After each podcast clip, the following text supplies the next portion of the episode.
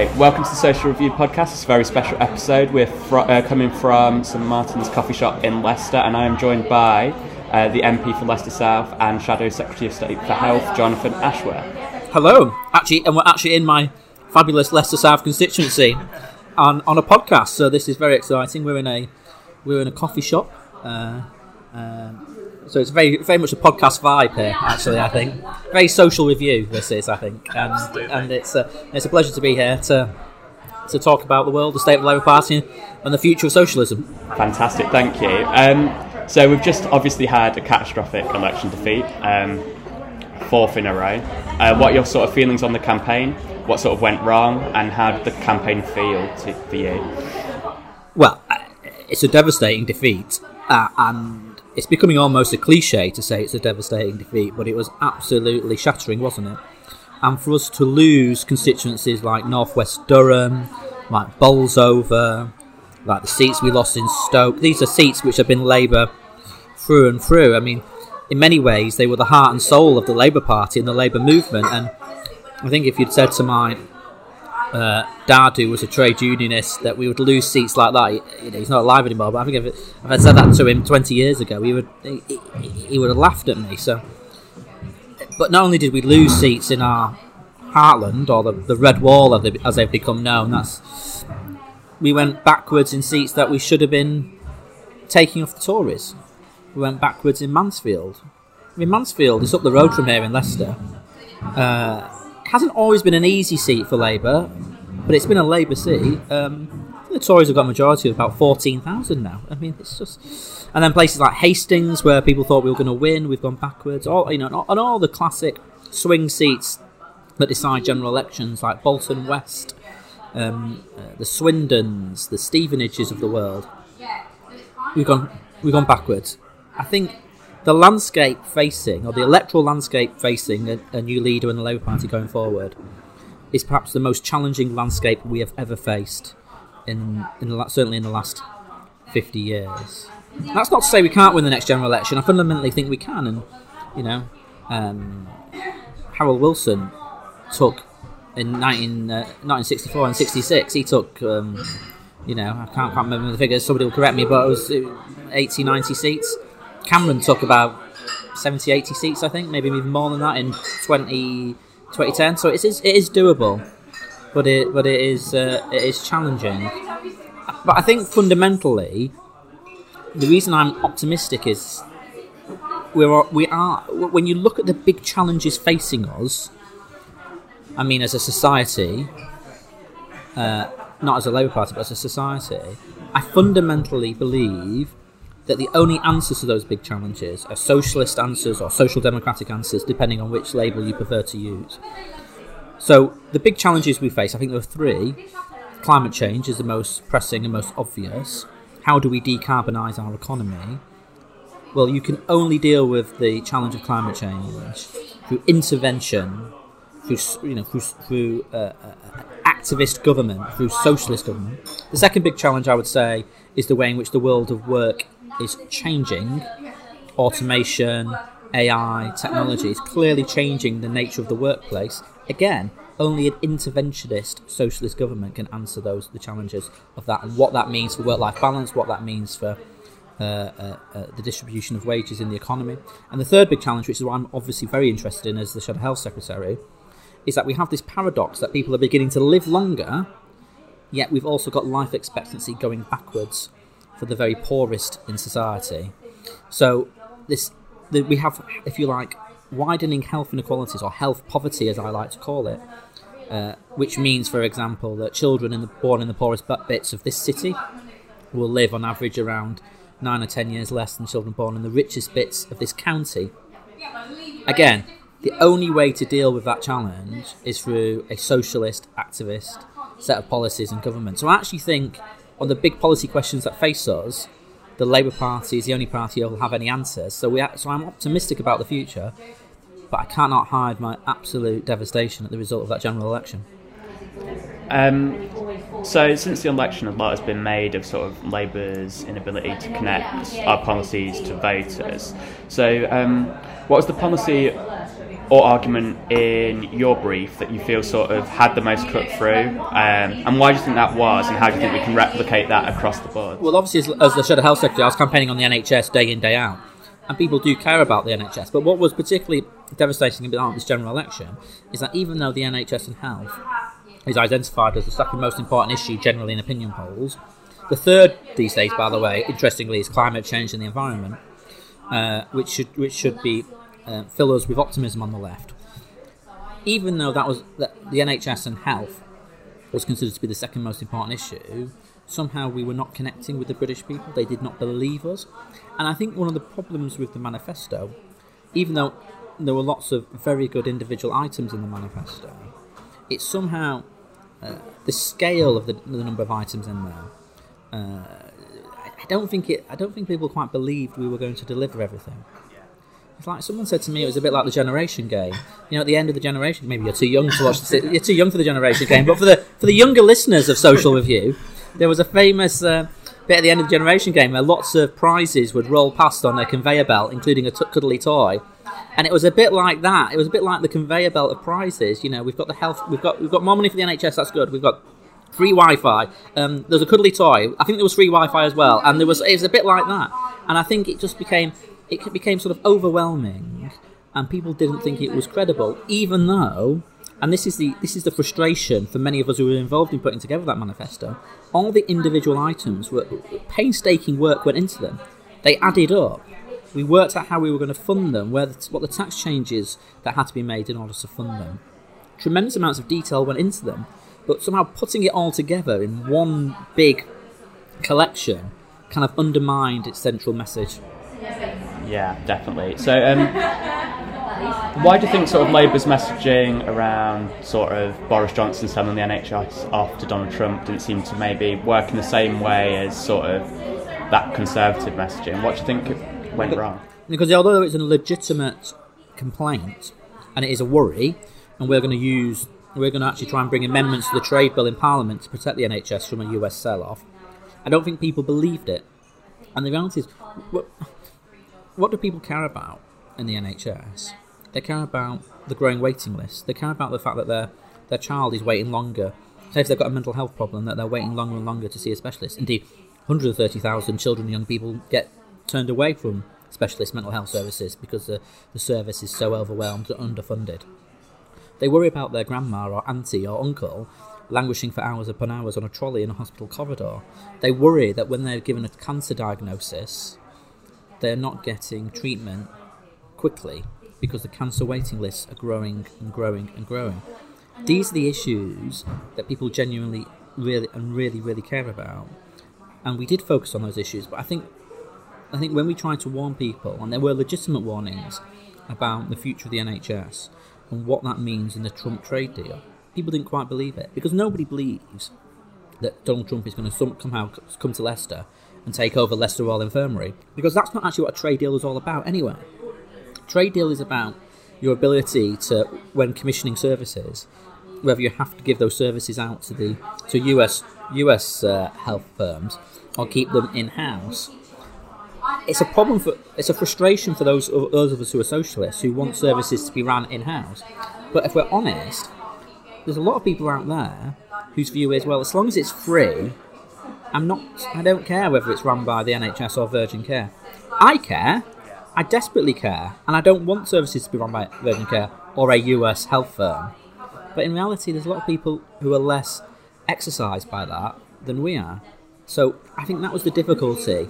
Uh, people didn't quite understand it or uh, think it was real, and, and, and some people just think so long as the health service is free, they're less worried about who provides that service. I mean, I disagree with that, but people do have that viewpoint, I'm afraid. So I think we touched on this a bit, but in the election, we, uh, we spoke about saving the NHS from Johnson and Trump. But now we've lost. What are your biggest fears for what's going to happen with it going forward? Well, the NHS is simply not getting the funding it needs, and that is a that is a. I mean, that was an argument we made in, in, in the um, in the election campaign, but we were also trying to highlight the fact that it's not just NHS. You've got to think about the other services that used to be considered NHS, but since the Tory Lansley Act are no longer. Public health services, their smoking cessation services, alcohol and, and drug services, uh, obesity services, they've all been devastating, devastatingly cut back under the Tories. What that means now, for example, is that you have exa- you, you see that um, uh, se- uh, se- sexually transmitted infections are on the increase. You've actually got uh, pregnant women presenting at A&E with neonatal syphilis for the first time in over 100 years. You've got more people dying uh, from drug overdose and down the roads in this country. You've got increasing numbers of people admitted to hospital because of alcohol related problems. Uh, we know we've got a child obesity crisis uh, as well. So, all these services that keep people well and prevent ill health have been cut back hugely under the Tories, and they just don't seem to get it. And this is why. This is why not only are you seeing greater pressures on the on A and E itself, greater pressures on GP surgeries, but actually you're seeing widening health inequalities in society now. You're seeing life expectancy stalling. I mean, life expectancy has generally improved every year. Uh, certainly improved since since the war. It's now beginning to stall, even going backwards for the very poorest. You're seeing health inequalities widening. You're seeing child mortality rates. That is that is essentially that's poorly babies not surviving until their first birthday. Uh, those rates have worsened four years in a row. Last time that happened was the Second World War. And this is what happens when you have austerity and you have cutbacks to public health services, but you also cut back early intervention services. And you can see the correlations between poverty, deprivation, and ill health. That's what really motivates me. And I suppose my biggest single criticism of that Labour manifesto, and it's and it's ironic this, given the way in which the leadership debate appears to unfold on social media, my biggest single criticism of that Labour manifesto is that child poverty would not have reduced under those Labour poli- under that manifesto. Child poverty is roughly around thirty percent. One in three children growing up in poverty. It's gonna it's gonna go through the roof under the Tories. We're probably going to have the highest child poverty rates since records began in 1961. Child poverty rates far higher than Thatcher or Major. We would have stopped the increase in child poverty but child poverty would not have would not have been reduced under the Labour manifesto. Now, I do think that's ironic, given the way in which some people on social media are trying to characterise the current leadership contest around what people did on a particular welfare bill or didn't do on a welfare bill, when we just fought a general election on a manifesto that didn't reduce child poverty.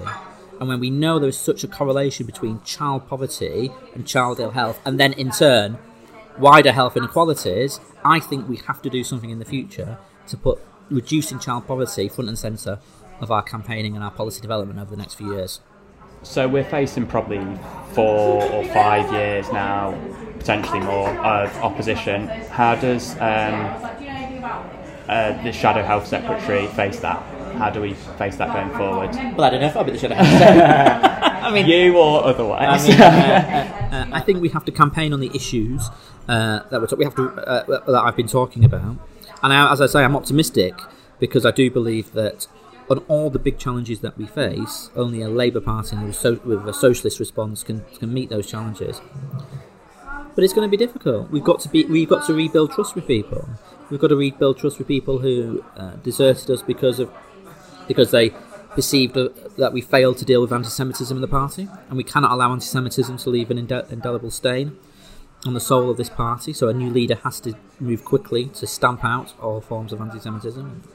And I think actually all three of the potential leadership candidates have made clear that they want to deal to deal with that, uh, and I think all three of them sp- spoke out extremely strongly. In terms that have garnered some criticism from certain quarters, um, but they did speak out strongly. For example, at the Jewish labour movement hustings last week and elsewhere. So we have to deal with that.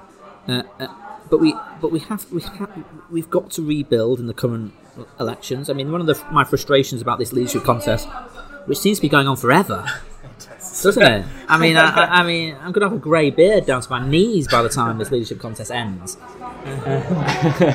Are we halfway through yet? I don't know. Oh my word! I mean, it seems to be going on forever, but you know, we're going to have a new leader, but then we're straight into a really important set of elections.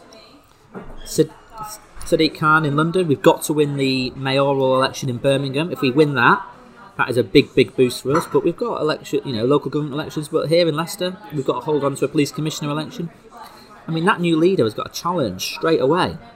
So I do think it's a bit frustrating that they've been that they're expected to put in place a, uh, a local election campaign, having just been elected leader at the beginning of April. Um, uh, so that that's important. But we've got we've got to be talking to people about the issues that they affects them and a way in which they understand and a way in which and a, and a way in which a way in which which connects. And I don't I'm not well manifestly we fail to do that in the general election campaign. So, um, as Shadow Health Secretary, you talked about a health in all policies approach to policy making. Can you explain what you meant by this and how that would work in practice? I mean, absolutely, because the, you know you, the Tory government now are talking about levelling up, and this is their buzz phrase at the moment. But levelling up for the Tory government appears to be just funding infrastructure projects. If you want to genuinely level up across the country, you have to invest in this country's greatest asset, which is its people. But the moment, though, you've got these widening health inequalities where basically, you know, people in poorer areas are twice as likely to die from lung disease, cancer, heart disease. In poorer areas, you're more likely to develop mental health problems. We're actually seeing now suicide rates increasing, deaths from drug overdose increasing, direct deaths from alcohol abuse increasing. We've got something called uh, um, deaths of despair emerging in the United Kingdom. This is a phenomenon that's been well known in the US for years. It's essentially people uh, this is mortality rates or people dying um, between their sort of teenage years and their late 40s, early 50s. Increasing numbers are dying from suicide, drugs, and alcohol. And it is more, and, and, you see a greater uh, prevalence of this uh, in poorer, more deprived areas.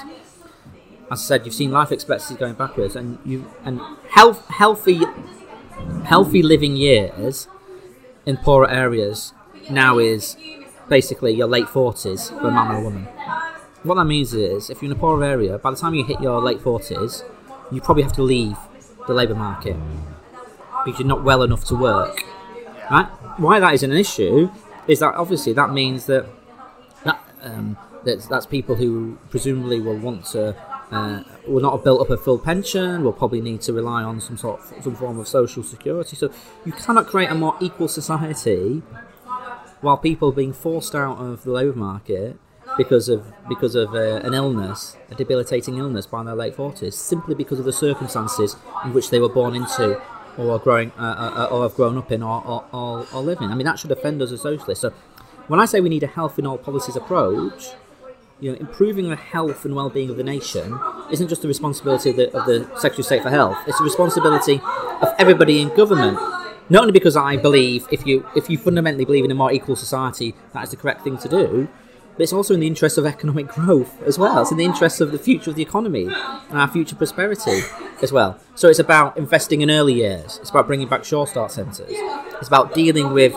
the gig economy and the way in which the world of work is driving so many mental health problems these days, increasing numbers of people uh, you know, leaving, uh, t- taking time off work through sickness related to depression and anxiety because of the way the gig economy works. It means it means using the your local government uh, base to fund projects which uh, uh, strengthen social capital in communities. It's it's about it's about judging every single policy decision that a government takes on how it will improve health and well-being. Because if you're improving health and well-being, you're creating a more equal society, and that for me is what it should all be about because that's why I'm a socialist. I want to see a more equal society. Fantastic. And I think you've touched on a lot of this already, but before the election, Labour announced plans for a Future Generations Act for England following. Um, similar legislation implemented by Wel- the Welsh Labour government and similar initiatives in New Zealand. Can you talk a bit about what this policy would mean if it were to be implemented by a future Labour government and how would it shift policy making? So this was about introducing a, a legislative framework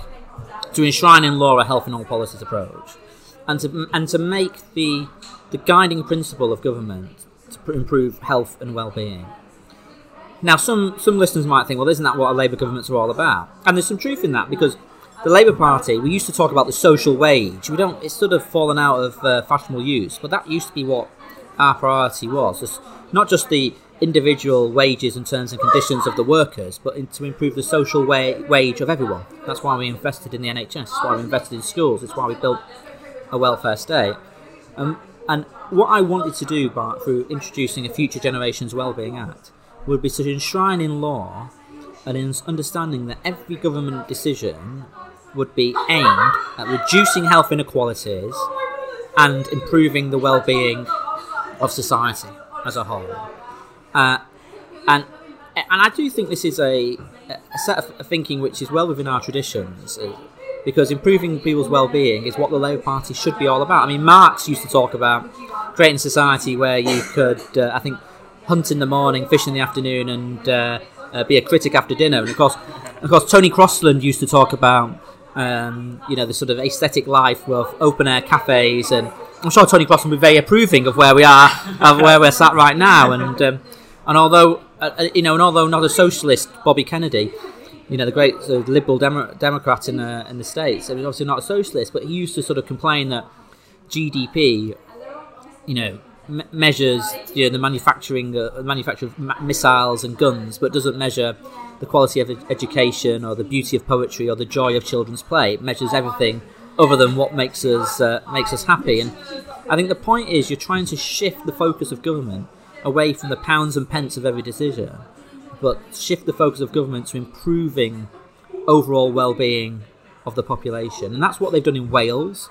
That's what they've done in New Zealand, and in fact, in Wales, they introduced this legislation, and as a result of it, a planned expansion of a motorway w- was shelved as a result because people looked at it and thought, well, that's this, this motorway expansion is going to inc- it's going to increase pollution. That's not going to help us meet our climate change obligations. We don't believe that expanding this motorway is going to improve well-being, and they actually abandoned the plan. So I think if you had this framework in place, it could it could end up being leading to, to some quite radical policy outcomes.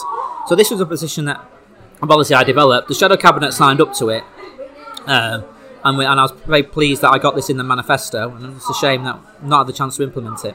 The writer Mark Fisher wrote that he viewed his own depression as being linked to social class and wider societal trends, and we've sort of touched on that kind of thing uh, already. But right now, doctors are having to prescribe things like decent food or a walk, and we know about lifestyle driven illness. But how can Labour combat the mental distress caused not just by austerity but also by uh, precar- precariousness, poor housing, and the pace of modern life? Do you think a public health approach would be helpful? Yeah, absolutely. And I think this is a this is one of the big issues which is driving uh, some of the stalling in life expectancy, because because not only are we seeing increasing rates of suicide amongst people in um, poorer areas and more drug abuse and alcohol uh, uh, abuse, we're seeing that uh, depression and anxiety is the biggest reason why people uh, uh, leave the labour market and t- take take time off time off sick. And you know, as Mark Fisher, who was an excellent writer on these matters, indicates, it's not just you, you have to really understand the social and I would argue the commercial determinants of ill health. It's about the quality of the housing that we live, but it's also about the experiences we're exposed to as children. So what I mean by that is I'm a great believer in or a, a, a great advocate of, of ensuring that our public services are trauma informed. Uh, I'm a great believer that adverse childhood experiences where a child is exposed to violence in the home, alcohol abuse, drug abuse, uh, physical assault, sexual abuse, obviously impacts on that child and impacts on their future health, physical health and mental health in the future. Uh, and I wanted to ensure that our public services understood this theory of um, of, uh, of adverse childhood experiences and built it into their thinking. And this is something I've always been very passionate about because I, I've always, as many people know, was ex- was exposed to my own own adverse childhood experience growing up with a father who had a very very very serious um, uh, drink problem. Um, I mean, I ended up as a politician, so I'll leave your listeners to decide whether that damaged me or not. Um, um, but you cannot, you know, delivering healthcare cannot simply be about, you know, you know, fully, you know, properly investing in a decent hospital or a decent GP surgery, as important as that is, because that's just about, you know, you know, we need to move to a model where we're preventing ill health. But that means taking radical action. So I, for example, would be much more radical on alcohol labelling and alcohol pricing. I think it's time for a braver discussion about the future of drugs in this country. I think Portugal, Portugal have done some really interesting things around drugs, and we should be brave enough to have that debate in the Labour Party. I was, I was a bit, perhaps unsurprised that the three leadership contenders kind of ran away from that question, uh, but I'm, but I kind of don't blame them because politicians are nervous about this. But I think it's time for the brave the Brave debate. I may well have answered that question in a different in a different way uh, um, uh, um, had I been asked. Um, I think we need to be more radical at dealing with um, the way in which big food manufacturers, you know, uh, advertise their junk food to us. Um, the government say they're going to move on some of these issues, but I believe it when I see it. So whether it's on mental health or physical health, we have to be more radical at intervening to deal with these commercial and social determinants of ill health. And again, I come back to my original point. Only a socialist or social democratic, left of centre government. I mean, these labels mean different things to different people. I know, but but but basically, only a Labour Party or a Labour government would be brave enough to make to take some of these decisions. I believe. At the start, you talked about how climate change is one of the three big problems facing uh, the world right now. Uh, following the extreme heat wave last summer and flooding this week. Um, how can the NHS prepare to meet the challenges of the climate emergency? Well, well, one of the things that I was I was also really proud of was a piece of work I did when when I, sort of health secretary. I was making the argument that we sh- that we should have a green new deal for the NHS, uh, and we developed plans on this because the, the NHS emits I think six percent of carbon emissions have come from the NHS. And if you think about it, that makes sense because we have lots of these big old buildings everywhere, who with lots of ambulances who drive for the drive to them, etc. And people drive there in their cars, um, and um, we have you know obviously have lots of medical waste that we have to get rid of, and we import lots of pharmaceuticals. So it would make sense that the NHS would be one of the worst offenders on um, when it comes to emissions and, and, and, and, and certain inha- and certain medicines of particularly bad inhalers are they're imp- important if you've got asthma, but they are very they're not great for the climate. so I want so I said we should have the we should have a green new deal for the NHS. We should move to and our NHS should be the greenest in the world. Uh, and um, uh, and that meant that moving transforming our fleets of vehicles away from dirty polluting vehicles to more um, you know the the, uh, uh the, the energy efficient uh, uh, ambulances and so on being clever about the way in which we build our hospitals as well, make you know uh, making them energy efficient. I also said we should have an NHS forest. I wanted us to plant a million trees across the NHS, not only because of the obvious um, impact that more uh, more trees has on climate, but also more green space has a really, really important therapeutic value for particularly on mental health field, but more generally as well. So I was very proud that we were developing plans to have a Green New Deal for the NHS, and that's something I'm going to continue to advocate as well. Um, uh, and actually, a lot of my um, a lot of, a lot of my sort of friends were a bit sort of they they teased me when I announced I was going to have an NHS forest of a million trees. But actually, there was some po- there was some polling done on it, and it came out. it actually came out as one of our more popular uh, NHS announcements. So. Um, I'm going to stick to the NHS forest of a million trees across the NHS estate. Um, so going back to the never-ending uh, leadership contest, yeah. um, I think you've said you're backing Lisa now, yeah, correct? Yeah. Uh, could you explain a little bit why? Well, the most honest answer is because I've been friends with her for so long. well, you got to be honest. Um, no, we've been good friends back since we both got elected. You know, uh, 2010. I came in in 2011, but basically we've been friends since then. I think, I think, yeah, I think, I think she's, I, I, I think she has brought something to this leadership campaign, uh, which wouldn't have been there had she not been nominated and got on the ballot paper. Which is, uh, you know, the, the, the fact that she has been warning about what has been going on in some of our traditional seats for some time.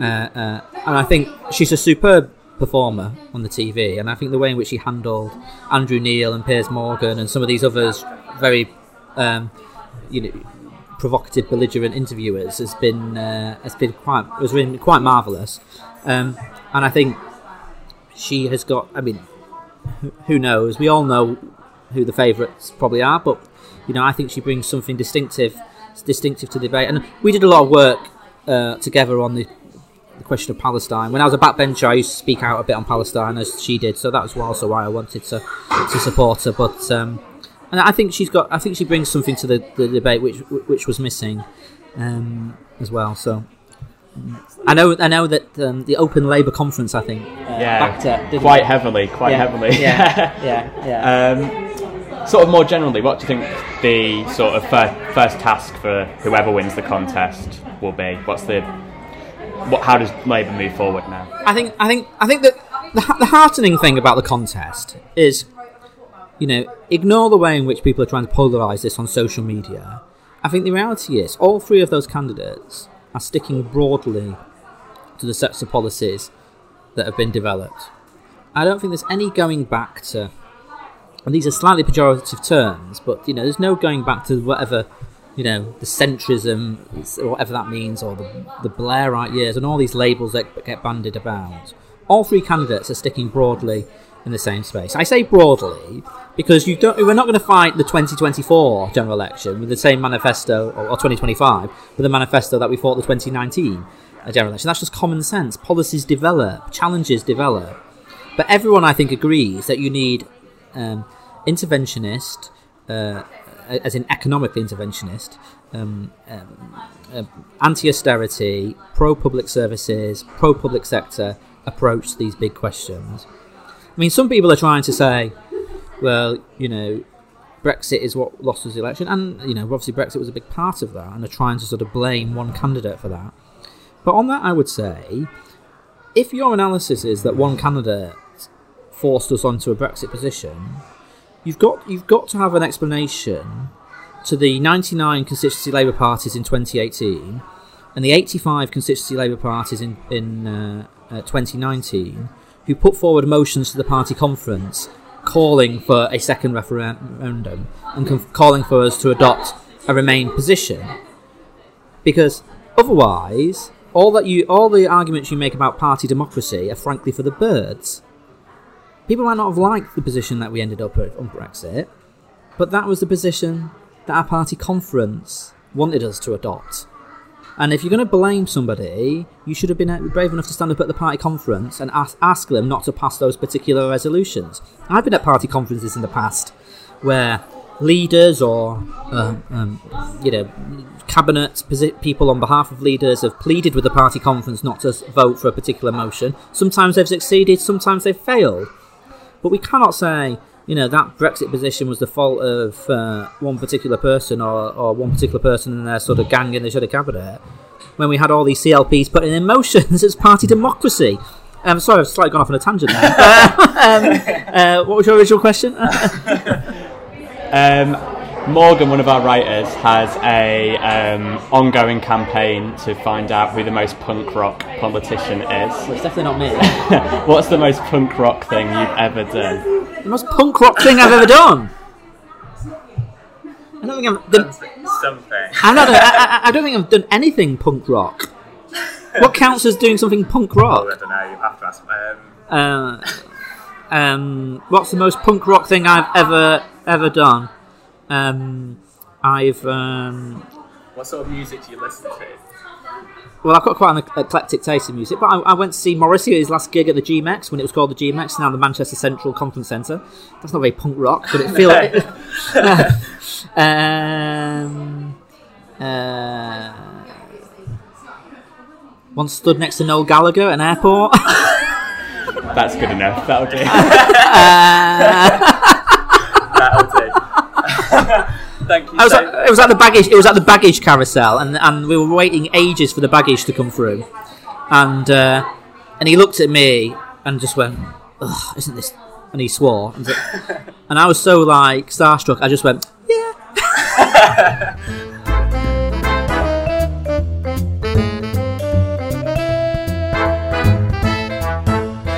And another episode of the Social Review podcast comes to an end. Thank you so much to uh, Jon Ashworth for coming on and talking to Joe. Uh, it's such an incredible honour to have the Shadow Secretary of State for Health on the podcast. Um, thank you guys very much for listening. Uh, we've got a couple more very cool, exciting interviews coming out over the next few days, so do keep an eye on your subscription inboxes. And if you aren't subscribed, what the hell are you doing? Thanks again for listening. Have a wonderful week. Goodbye.